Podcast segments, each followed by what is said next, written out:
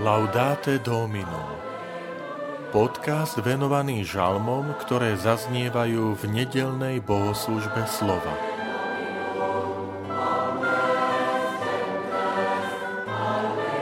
Ako je dobré oslavovať Teba, Pane. Žalm 92 Vitajte pri počúvaní tohto podcastu. Volám sa František Trstenský, som farár v Kežmarku a prednášam sveté písmo v kňazskom seminári v Spišskom podhradí.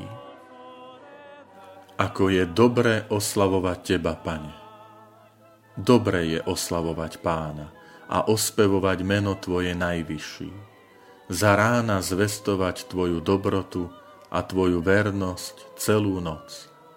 Spravodlivý z ťa palma zakvitne a vyrastie z ťa céder z Libanonu.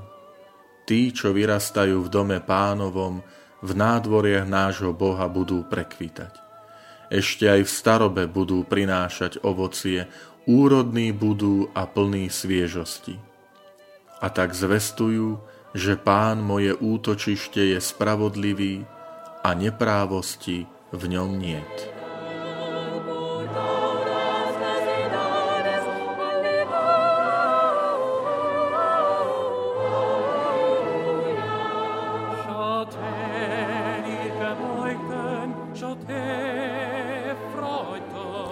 Tomto žalme máme krásne prirovnania.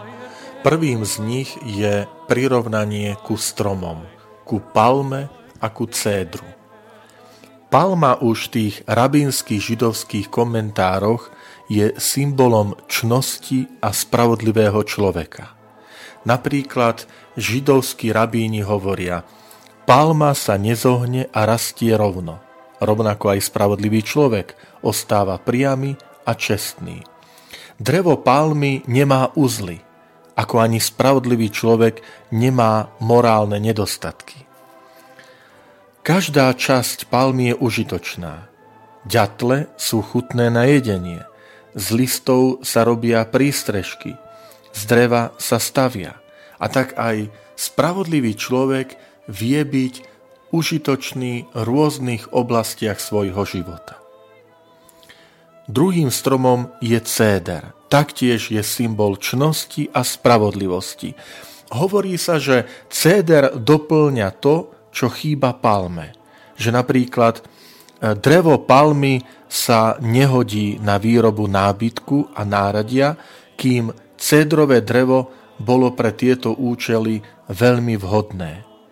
A potom céder je známy tým, že e, keď ho aj vyrúbu, jeho korene budú ďalej žiť, že peň vyrastie nové výhonky, z ktorých vyrastie nový strom.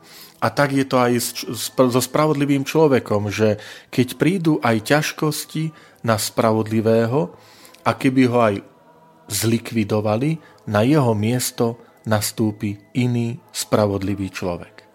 Vieme, že palma sa stala symbolom mučeníkov, symbolom Krista, tí, ktorí držia v rukách e, palmové ratolesti, sú tí, ktorí zvíťazili nad smrťou spolu s Kristom, takže je to aj symbol väčšného života. Druhým symbolom je pánov dom. Žalmista krásne hovoria, že tí, čo vyrastajú v dome pánovom, v nádvoriach nášho Boha budú prekvitať. Vyrastať v pánovom dome je vyrastať na tom mieste, ktoré je skutočne miestom požehnania. Aj my sa usilujme v našom živote, aby sme boli zakorenení do tých božích hodnot, do toho božieho uh, takého, takej atmosféry. Vtedy budeme prinášať skutočné pravé ovocie.